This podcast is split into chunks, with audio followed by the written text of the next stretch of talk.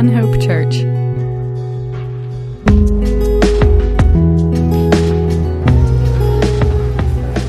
All right, good morning, everybody.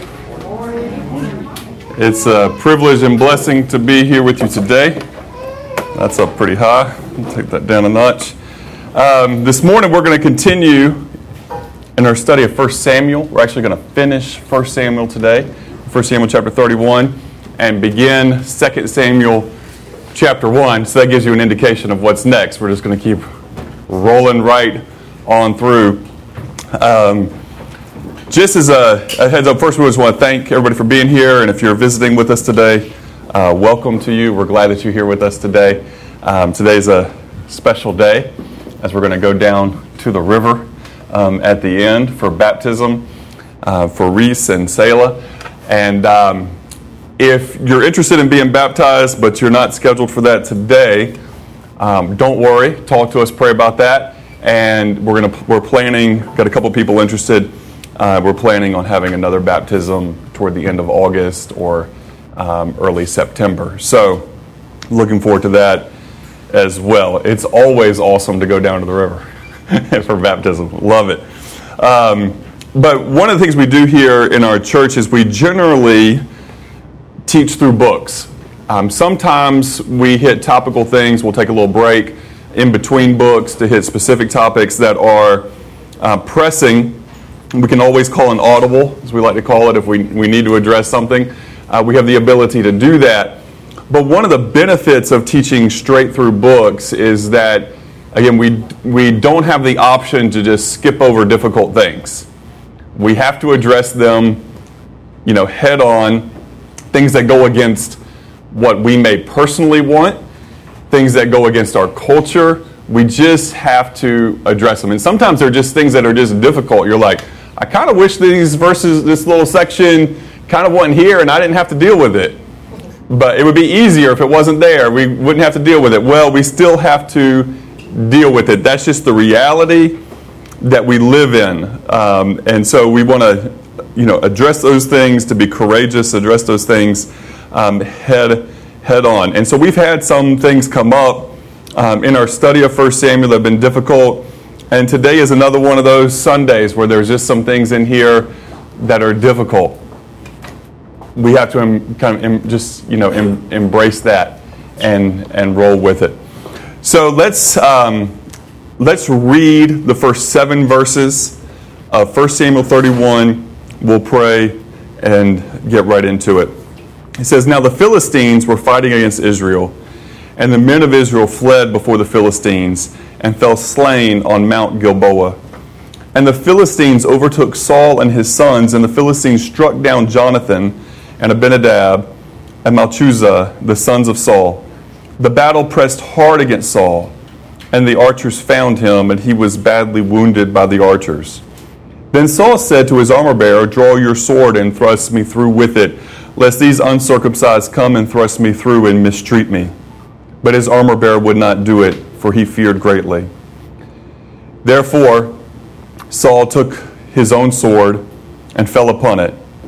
And when his armor bearer saw that Saul was dead, he also fell upon his sword and died with him.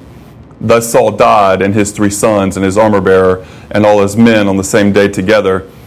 And when the men of Israel who were on the other side of the valley and those beyond the Jordan saw that the men of Israel had fled, and that Saul and his sons were dead, they abandoned their cities and fled and the Philistines came and lived in them. Let's pray. Heavenly Father, we thank you for, for you, God, most of all. We thank you that there is life in you. There's eternal life in you. There's a joyful and abundant life in you. We thank you for your word and that it is truth and that it has instruction for us on every page. Help us to be humble. Help us to learn from you, dear God, and to follow you fully, regardless of what the consequences may be, that we would be obedient to you. We ask it in your name, Jesus. Amen. One of the things we have to address here in the first seven verses is concerns the consequences of sin. We read a sad story here of Saul and his death But even sadder still, the death of his son Jonathan and his other sons, his armor bearer, and many men. This came about from what we saw earlier in the book, where um, Saul was disobedient to God and was rejected from being king, and David was anointed to be in his place. But instead of just you know, stepping into the background and being okay with what God had said and accepting the judgment of God, Saul continues to try to you know, squeeze his fist and hold on to the kingdom, to hold on to his throne. He is unwilling to just relinquish it. Therefore, he has to die at the hand of the Philistines. Jonathan, in his loyalty, though you know an, an upright and honest and just man, dies with him along with his other sons, his armor bearer, and many men. The lesson that we have to remember from this is that when we are tempted to sin, we need to consider the consequences, not just for ourselves, but for other people. See, sin wreaks havoc, it brings destruction, it divides, it conquers, it brings pain joy. It doesn't bring any joy, but grief and death. That's what sin does. As and even you know, if we are honest and truthful about it, in the moment, there are a lot of sins that feel good to us. They are enjoyable or bring, bring some temporary pleasure. If they didn't, if it was all pain from the beginning, we wouldn't do, have anything to do with it in the first place.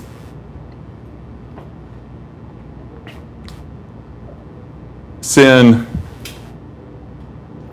looks and has a sweet taste, but ends with bitterness. That's what sin does. And we need to remember the consequence of our sin when we are tempted, particularly towards grievous sins, towards unfaithfulness to God and uh, or to a to a spouse, to our children, we need to remember what the consequences can be, to consider those, to consider those fully, and to stop and ask God for help to do the wise thing. And the wise thing will require on our part humility. The key, one of the great keys to living a life that pleases God begins in humility. To be humble, to lay aside our pride and to recognize that we do not have all the answers, that we do not know better than God. We'll talk more about that later. But let's move forward and read verses 8 through 13. It says, The next day, when the Philistines came to strip the slain, they found Saul and his three sons fallen on Mount Gilboa. So they cut off his head and stripped off his armor and sent messengers throughout the land of the Philistines to carry the good news to the house of their idols and to the people. They put his armor in the temple of Ashtoreth, and they fastened his body to the wall of Bethshan. But when the inhabitants of Jabesh Gilead heard what the Philistines had done to Saul, all the valiant men arose and went all night and took the body of Saul and the bodies of his sons from the wall of Bethshan, and they came to Jabesh and burned them there. And they took their bones and buried them under the terebinth tree in Jabesh and fasted seven days. Now, what we see there is heroic. There's a couple things we'll notice. One, it doesn't say all the men went all night and took the body of Saul. It said all the valiant men. So there's a difference. You know, being being born, um, you know, male, being born, you know, growing up and, and becoming a man does not make one a valiant man. There's, there's a difference between those things. You know, one you just receive biologically, the other is a decision. A decision to be valiant, a decision to be courageous. And the only way we find out about valor and courage is to actually be faced with situations that require valor and courage. Like, well, theoretically, you know, somebody could say, well, theoretically, I think I'm a valiant person, or I've, I've decided that's what I want to be, but it comes to the test. I'm sure there were some who thought they were valiant, and then they said, we're going to go get the body of Saul and his sons that have been pinned to the wall. We're going to travel all night and go and get those, and some of them decided that they actually weren't so valiant.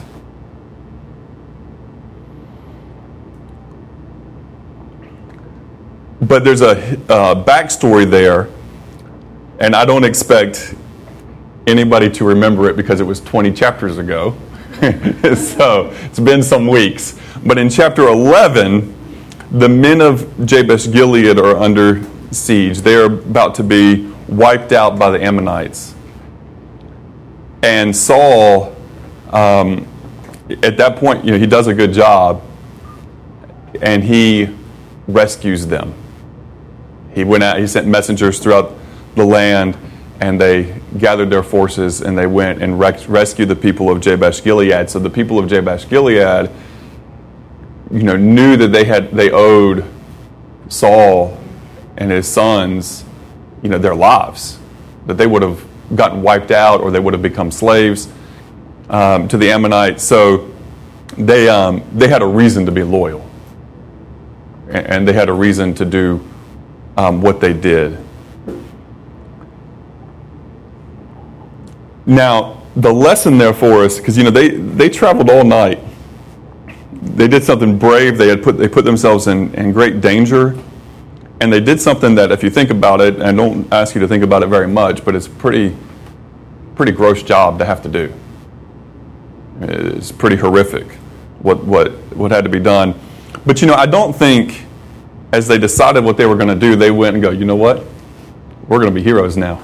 We're about to go do something heroic. You See, heroes don't, when they're doing something heroic, don't view it that way. They view it that they're just doing what needs to be done. You understand that? True heroes aren't like, well, here's my opportunity to go be heroic. You know, people are going to be talking about me being heroic, so I'm going to go do this. That's not, that's not how it works with true heroes. True heroes, it's the situation. And it's like, and they view it as this is just what has to be done. So that's what I'm going to go do. Afterwards, people call them heroes because of what they've done. Sometimes we need to remember that there are sometimes, you know, just think about what they did as they traveled all night, went and got the body returned. They had to push. There's times in life where we need to push. There's times in life where you know you, you have something God has called you to, it's going to require some sacrifice. You're not going to get all the sleep that you want. You're not going to get all the relaxation that you want. You're not going to you know sit on the couch as much as you want. You're going to have to push. There's times in life where we're called to push. There's times in life where we're called to take a break and rest. The wisdom is to know the difference. See, sometimes people are pushing, pushing, pushing, and that's not heroic, that's just called being a workaholic. You, that's just called being addicted to work and, and family and friends, and you know, the work of, of God suffers because of an addiction to work. But there's also just a time to, whatever it is, to work, to push, to, to do the hard thing. And these men did that, and then after the doing what needed to be done, now imagine this they, they have pushed their bodies. They've been up all night, you know, all day and all night, and have come back. And then what's the next thing it says? And then they fasted for seven days. They did another hard thing. But that was born out of their grief. They were mourning for Saul, for his sons, for their nation, as this defeat has been significant.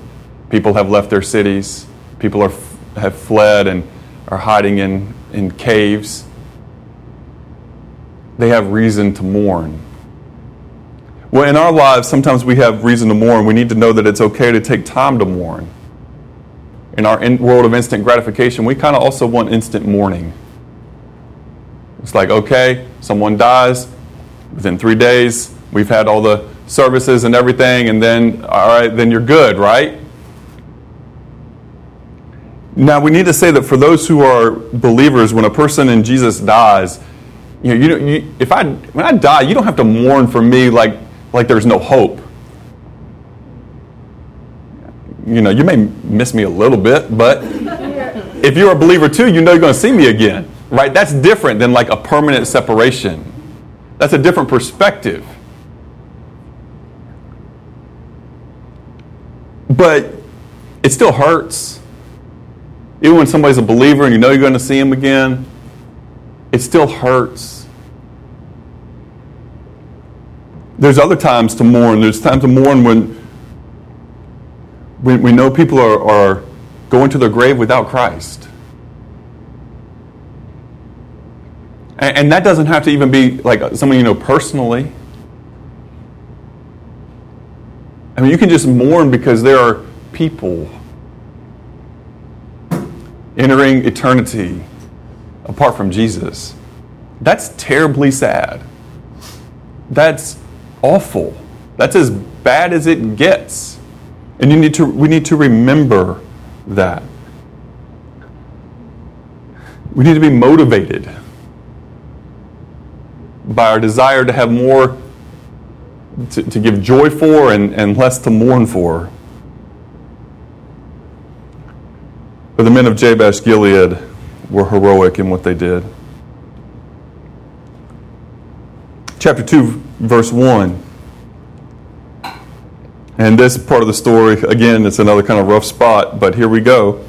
After the death of Saul, when David had returned from striking down the Amalekites, remember from last week, Marcus had, had picked that one up. He preached on it with um, you know, David and um, his men had left Ziklag with their you know, wives and children. The Amalekites came and you know, kidnapped everybody and burned a large portion of it and um, went on their way. And David and his men caught up and rescued you know, their families.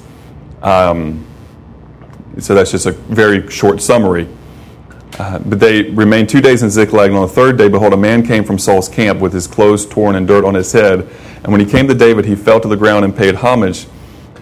David said to him, Where do you come from? And he said to him, and he, sorry, and he said to him, I have escaped from the camp of Israel. And David said to him, How did it go? Tell me. And he answered, The people fled from the battle, and also many of the people have fallen and are dead. And Saul and his son Jonathan are also dead. Then David said to the young man who told him, How do you know that Saul and his son Jonathan are dead? And the young man who told him said, By chance I happened to be on Mount Gilboa. And there was Saul leaning on his spear, and behold, the chariots and the horsemen were close upon him. And when he looked behind him, he saw me and called to me. And I answered, Here I am. And he said to me, Who are you? And I said, I am an Amalekite. And he said to me, Stand beside me and kill me, for the anguish has seized me, and yet my life still lingers. So I stood beside him and killed him because I was sure that he could not live after he had fallen. And I took the crown that was on his head and the armlet that was on his arm, and have brought them here to my Lord. Then David took hold of his clothes and tore them, and so did all the men who were with him. And they mourned and wept and fasted until evening for Saul and for Jonathan his son, and for the people of the Lord and for the house of Israel, because they had fallen by the sword. And David said to the young man who told him, Where do you come from? And he answered, I am the son of a sojourner, an Amalekite. And David said to him, How is it that you are not afraid to put your hand to destroy the Lord's anointed?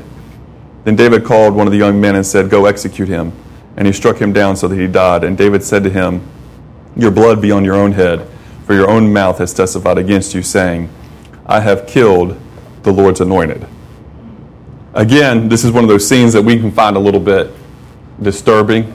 Um, you know, there are, it, we have to, again, have just context that there's war all around here. You know, there's, there's a saying, you know, we say war is hell. And while that's not a literal, not literally true, it's oftentimes about the closest we get on this earth to actual hell. But we need to un- step back and understand a couple things about this Amalekite who can, comes to David, we need to understand that he's a liar and an opportunist. He says, by chance, I was on Mount Gilboa. Really? He wasn't there to plunder, the, you know, take things off the bodies of the dead. He claims that he's done something that he hasn't done, because we just read how Saul died in the end of chapter of end of 1 Samuel chapter 31. So he's not telling the truth.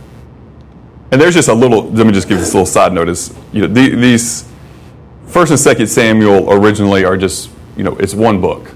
Okay, there's not this like division of. I guess it's kind of long, so people felt the need that we're going to just put first and second here, you know. But it, originally, it's just it's just one book. Um, so it's just a continuation of this of the scene. It's kind of an odd chapter. I mean, it makes sense in some ways, but it, it can disrupt the story if you just go, well, First Samuel, and then walk away. Um, and so this Amalekite is a, is seeking an opportunity to get close to, to whom he views is going to be the new um, king of Israel.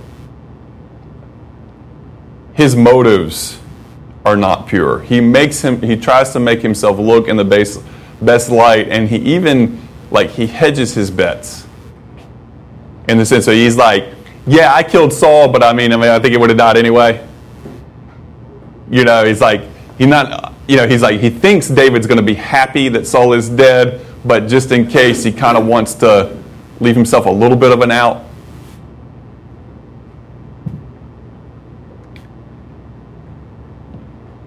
He doesn't understand David's view of Saul and Jonathan. And, and, uh, and really, it's because he, he's looking at it like we're tempted to from humanistic eyes that just the rival is dead and therefore you've got something to be happy about. But this is one of those places where we see a little bit more of a God's perspective in David because you know, God says that he, had, he takes no pleasure at the death of the wicked. David here takes no pleasure at the death of the wicked. You see, it's the human sinful flesh that takes pleasure at the death of the wicked or the death of anyone. God doesn't take pleasure in the death of the wicked. And David here takes no pleasure in the fact that his rival, who has tried to kill him multiple times, is dead. It does not bring him joy, it brings him sadness. Because David loved his enemy. David loved his enemy. Now, you can argue that David's punishment here was too harsh. You can argue that with David, and you can argue that, you know, you, you can argue that with him. I'm just, you know, it, it's a scene of what happened. There's not a commentary on whether that was just or, or you know, too harsh or whatever. Um, you know, I think it's one of those things. It's unfortunate. It happens in war. Um, it's un- it's unfortunate that this this young man put himself in that position as well. There's a lesson here. Because what this young man tries to do is tries to figure out what people want to hear, figure out what somebody wants to hear, and then tell them that. In this case, he miscalculated greatly. A great miscalculation. However, we're often tempted to play this game. We try to figure out where somebody's coming from, what their perspective on a particular issue is, and then we acquiesce. We kind of go along with. We don't want to rock the boat. And so we play games. We're tempted, at least, to play games. The reality is, when it comes to our dealings with other human beings, either the truth or a quote unquote half truth or a lie, they can all get you in trouble. They can all get you in trouble. Sometimes you can tell the truth and it gets you in trouble. Sometimes you can tell a lie and it gets you in trouble. And the opposite is true. But we shouldn't be the ones playing games with our words. We need to be truthful It's better before God to suffer truthfully than to prosper deceitfully. We got that? Before God, it's better to suffer truthfully than to prosper deceitfully. Now, we've talked before about there are times, extreme times, like war. And we use the class example, and just for the sake of time, use it again. If you happen to be alive in you know, 1943 in Nazi Germany and somebody knocks on door and says, Are you hiding deceit? Are you hiding Jewish people here? Deceit is necessary because there's a higher, there's something higher at stake. But what I'm talking about here is the deceitfulness that we enter into for our own gain. This young man is deceitful with the thought of his own gain or his own protection. And we need to be very careful about that.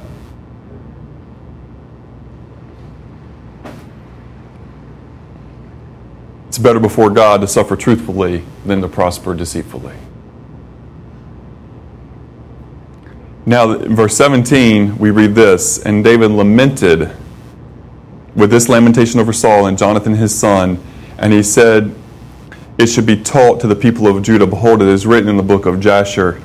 He said, Your glory, O Israel, is slain on your high places. How the mighty have fallen. Tell it not in Gath. Publish it, publish it not in the streets of Ashkelon. Lest the daughters of the Philistines rejoice, lest the daughters of the uncircumcised exult. You mountains of Gilboa, let there be no dew or rain upon you, nor fields of offerings. For there the shield of the mighty was defiled, the shield of Saul, not anointed with oil. For the blood of the slain from the fat of the mighty, the bow of Jonathan turned not back, and the sword of Saul returned not empty. Saul and Jonathan, beloved and lovely in life and in death, they were not divided. They were swifter than eagles, they were stronger than lions. You daughters of Israel, weep over Saul, who clothed you luxuriously in scarlet, who put ornaments of gold on your apparel. How the mighty have fallen in the midst of the battle. Jonathan lies slain on your high places. I am distressed for you, my brother Jonathan. Very pleasant have you been to me. Your love to me was extraordinary, surpassing the love of women. How the mighty have fallen, and the weapons of war perished. A few quick notes on this um, as we wrap up this morning. One is that it says, you know, this is book in the book of Jasher. This is written. Um, the book of Jasher is, is a, you know, a lost book. Um, it's not part of, this, of the scripture. Um, and so we just need to understand that there are books that con- contain quotations from the scripture that are not part of the scripture. There's also um, books or, or things that are quoted by biblical authors that are not scripture, but because they're quoted by the biblical author, that portion becomes part of scripture. Does that make sense? Just to give an example of that, the Apostle Paul um, gives short quotations from a couple of very famous poets.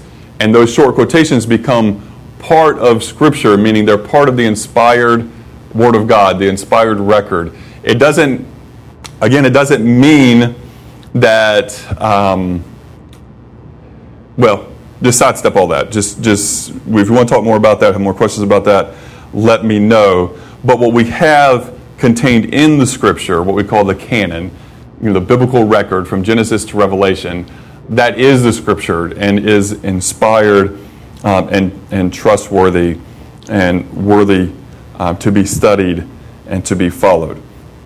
Um, but now, talking about how we approach the scripture, that's a whole other um, subject that we certainly don't have time for this morning, but we take it seriously and we come to the scripture humbly and say, God's word is truth. Let's learn from it. Now, there's a part in here, in this, we see again David's care for Saul and for Jonathan. Um, and, and it shifts uh, kind of the beginning more towards Saul, and as it moves forward, um, Jonathan becomes the focus. But he viewed them as important enough that this song should be taught to the people of Judah. That this song would be taught. And so that's Um, that's an important, important thing here that he cared.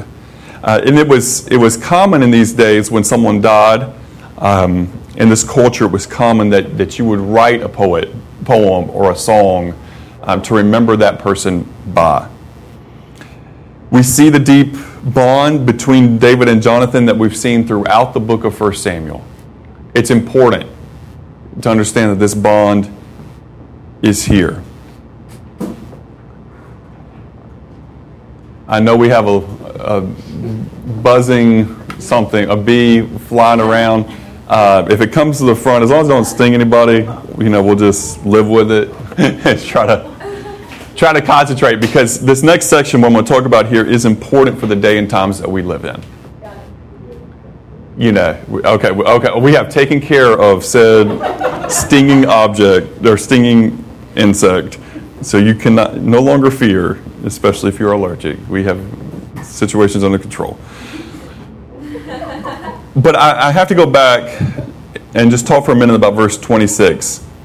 It says, I am distressed for you, my brother Jonathan. Very pleasant have you been to me. Your love to me was extraordinary, surpassing the love of women. This has been used as a like a proof or proof text that David was bisexual. I'm just going to go ahead and throw this out there. This, this has been used in that way. Um, and really, it's an abuse of the literary comparison that David makes to show his love and care for Jonathan. Just as an example of that, if you go back earlier when he says that Saul and Jonathan were swifter than eagles, mean, we want to time that.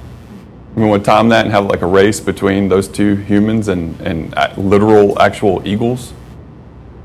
Or that they were stronger than lions. You know, test their bite strength I mean, are there, you know, what they can do with their claws? It's, you know, it, it's a literary device to show the deep care and, yes, indeed, love, but it's not of a sexual nature. It's an, it's an abuse. Um, and it's done, that's done for an obvious purpose to legitimize what the scripture has told us is sinful just going to have to put it out there. And I know, you know, and, and you know, in particularly, it's, I, I think I've seen it more, you know, we've seen it more this year than in any other year um, related to LGBTQT. There's, you know, virtue signaling and push. Right now, it's like if you're a company and you're on Facebook, a company on Facebook, if they don't, you know, publicly say they are supporting of that movement, then they are going to be derided as, you know, hateful and everything else. And if you as an individual do not act like you publicly support that, then you also can be viewed as someone who is, you know, mean and ugly and hateful and etc. I also have to address it because we have so many I mean almost use the term loosely, but we have so many ministers in this community who their I mean their Facebook profiles have it.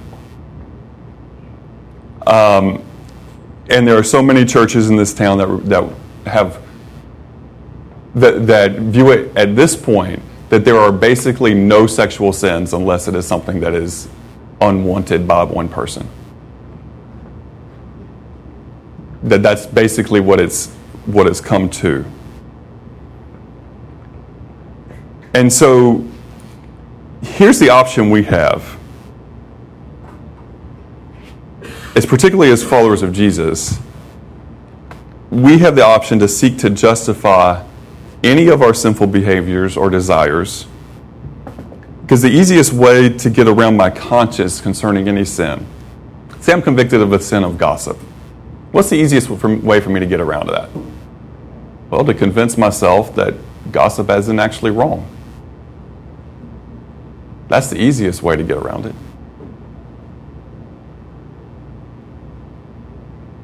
If I want to lie, convince myself my lying is justified. It's not actually wrong. With any sin, it is this way.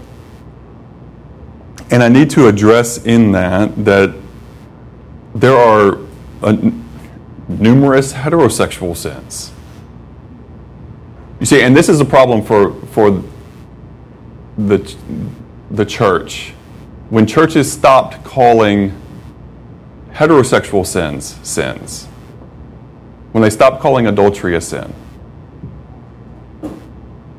when they stopped calling premarital sex a sin, when they stopped calling pornography a sin,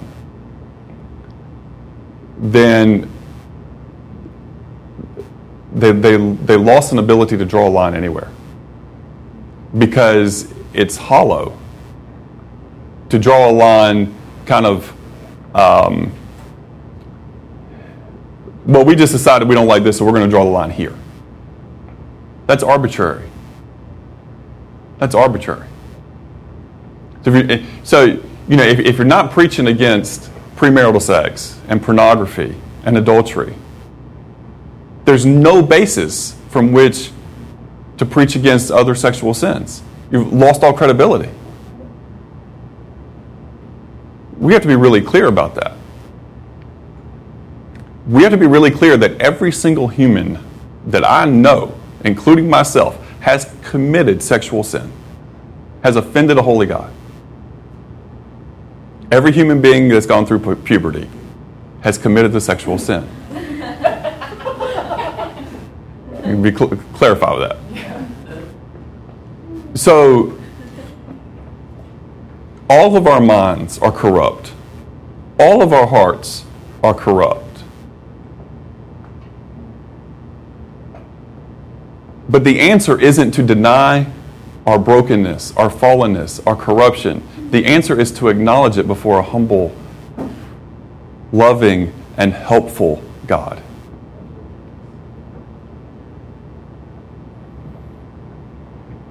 So, how do we handle? I want to give a bigger picture blueprint because it's not just this issue, there are lots of issues.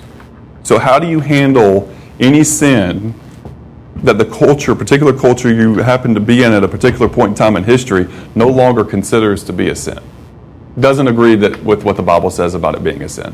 What do you do about that? If, if the culture decides lying isn't actually a sin, what do you do about that? How do you address it? There are actually cultures that deceit is um, like one of the most um, highest things you can do is to gain someone's confidence and then deceive them. That's like the ultimate. There, I mean, you're like, what? That sounds so crazy. That sounds so strange. It's real. So, how do you handle it? Here are just a few helps. One is to keep reading and studying the Bible so that we keep truth in our hearts and minds. Without consistently being in the Word, we are ill equipped to handle the thoughts and the um, perspectives and the pushing of cultural norms onto our hearts and minds. And if you don't think that that pushing is occurring, then one, you don't have kids in public school. It's certainly happening there. Two, you don't have a television because it's certainly happening there. Three, you only station you're dialed to on the radio is like a, a, you know legitimate Christian station. That's the only. I mean, four, you never walk anywhere or go shopping in any store. I mean, it is being pushed. And you, you can't buy Listerine without receiving that message. That's just reality.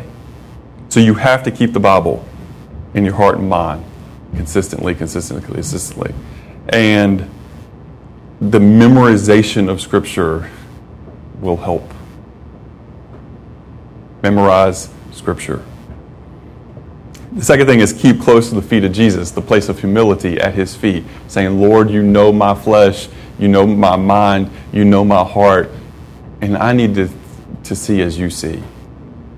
Let me stay at your feet.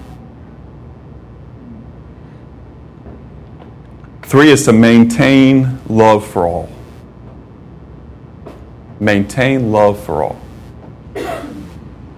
You see, we live in this culture that says if you don't fully agree with everything another human being does, then you must hate. That's so contrary to reality and to truth.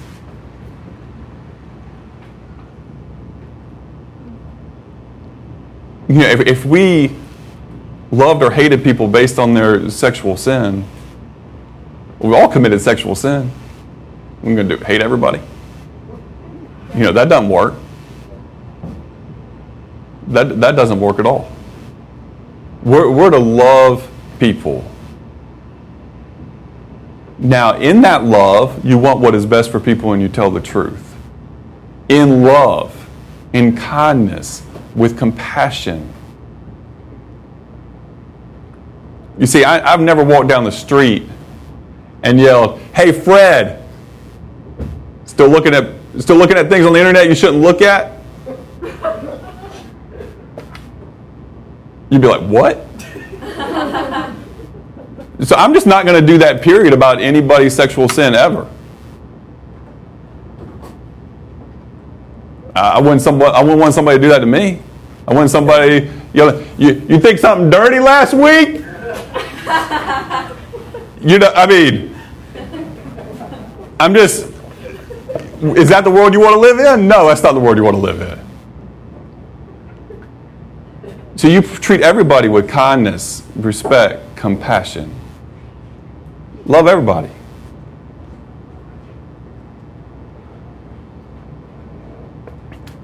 Remember that the gospel is the key issue, not a particular sin. See, the key issue is what a person does with Jesus. Because when we have Jesus, Jesus changes us. You see, we all know John 3:16. Most people know John 3:16. For God so loved the world, he gave his only begotten son, whosoever believes in him shall not perish but have everlasting life. What about 17 through 21?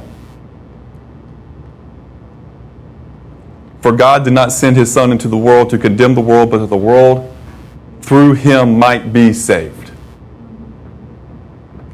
Now notice this. He who believes in him is not condemned.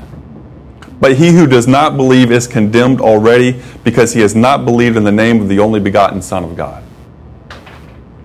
Now, did John say they were condemned because of X, Y, and Z sin? That's not the real issue.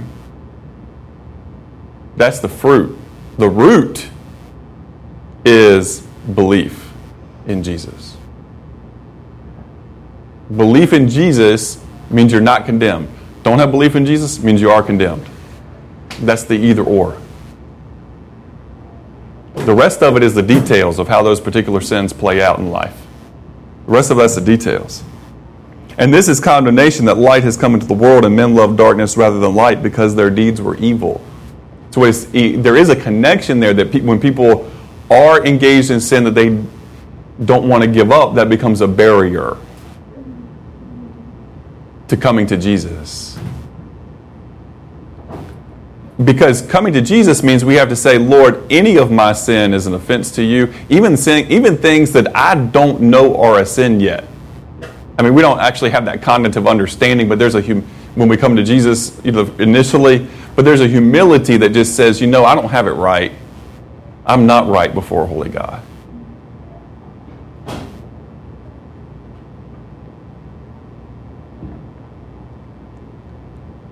I've seen so many people come to the Lord and they've continued in, you name a particular sin, until they read the scripture and then realized, wait, that's not right. I shouldn't do that. You see, because now there's a, there's a changed heart. There's a humble heart that's there that then accepts what is written in the Word. See, the Word, you see, the humble heart that's now been re- regenerated. The person's a new creation is now able to accept the truth of God.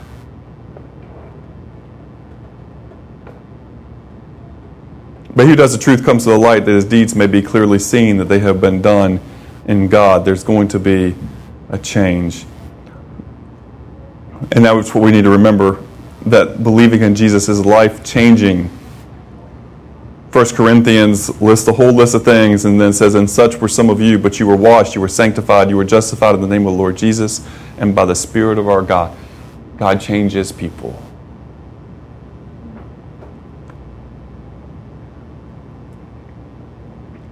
Do not fear the consequences of not going along with cultural t- trends.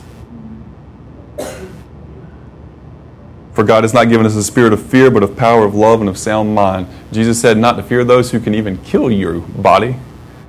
Fear the one who has the power to send your spirit to hell. I mean, that's an initial, like, coming to know Him because you know people were going to actually die for believing in Jesus. That was the fear then. Perhaps people's fear now is that, hey, if I believe in Jesus, then people are going to view me in X way. Still have to die to yourself. die to what you want reputations to be.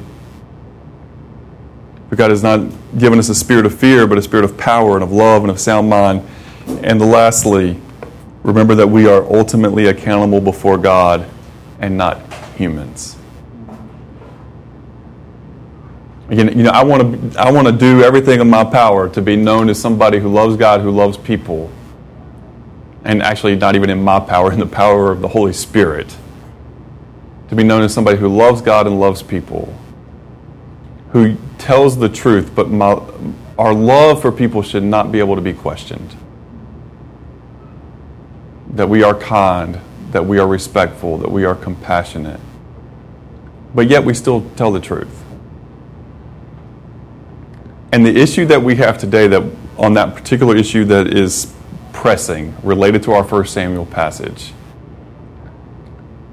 is that there are for a lot of people they're not just saying this is this is what I want to do but it's this is what all of our kids should be doing and this should be promoted among our youth and among our children even as young as kindergarten or before.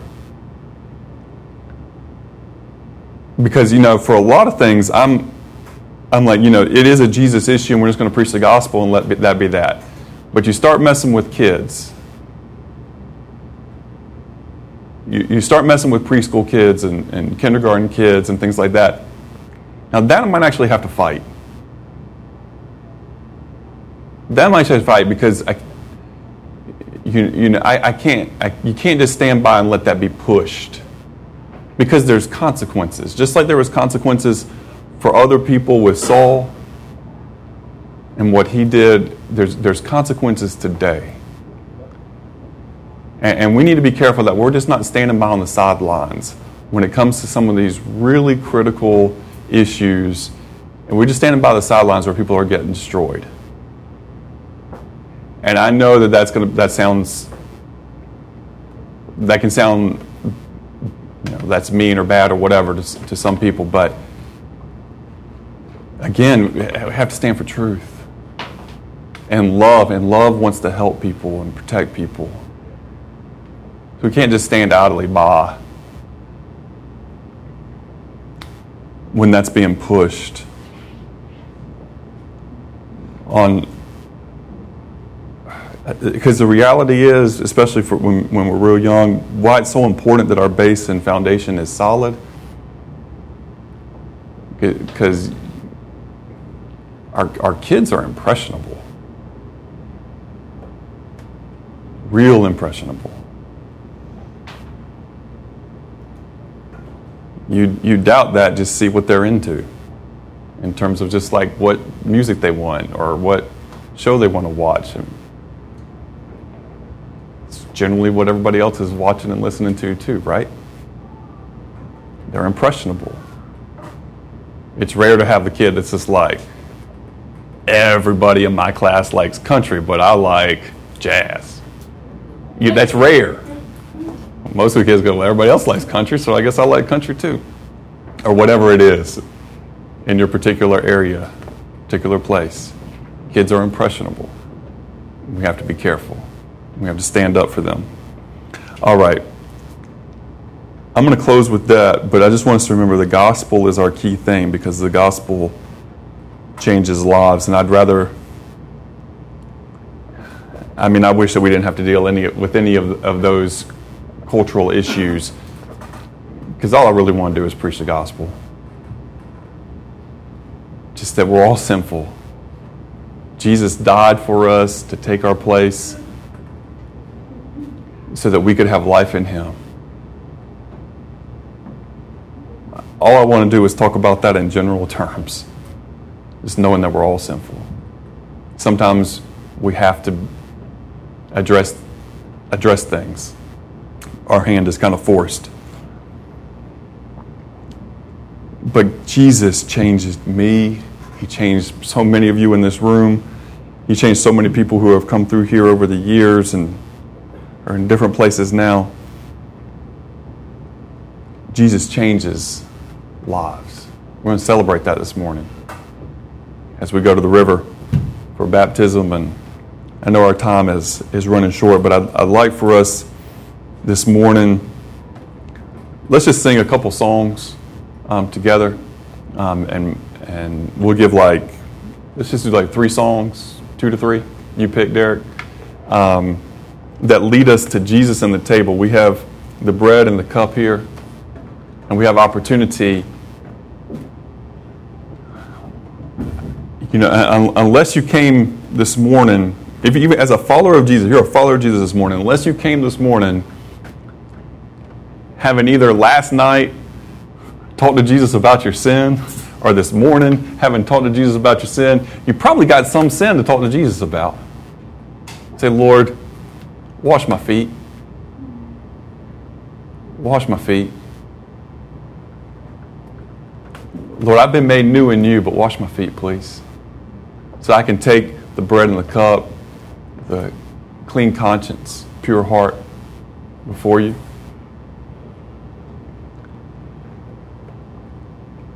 And let's remember the one who loved us enough that no matter what our sins were or are, loved us enough to go to the cross. Let's remember him. Let's pray. Heavenly Father, we love you this morning. We thank you for your goodness to us, your grace. Lord, sometimes we have to talk about different difficult things, but your word doesn't shy away from, from anything in our lives. Thank you that it doesn't. Thank you that you have what's best for us in your heart and mind, even when we are prone to think things very differently. So help us to be humble before you, God. Lord, you know we all struggle with different things to different degrees. You know us, so please meet each one of us where we are. We ask it in your name, Jesus. We ask for your help. And Jesus, as you went to the cross for us this, this morning, we remember you. We give thanks for this bread and for this cup. We thank you in your name, Jesus. Amen. If you know Jesus as your Savior this morning, the bread and cup are available there for you to take it. Um, we don't pass it because you might not be ready, or somebody next to you or around you might not be ready to take it, or, or maybe shouldn't take it this morning. So we leave that to each person's heart and conscience before God. Our job is to tell you that you should take it if you know Him as a believer, a follower of Jesus, and you should take it having talked to Jesus about your sin. But that's between you and God, whether you go and, and take it or not. We, you know, we, we don't hinder you. Um, but we do want you to understand your responsibility in that in that way. Okay. Um, so thank you. We love you, and uh, let's sing together.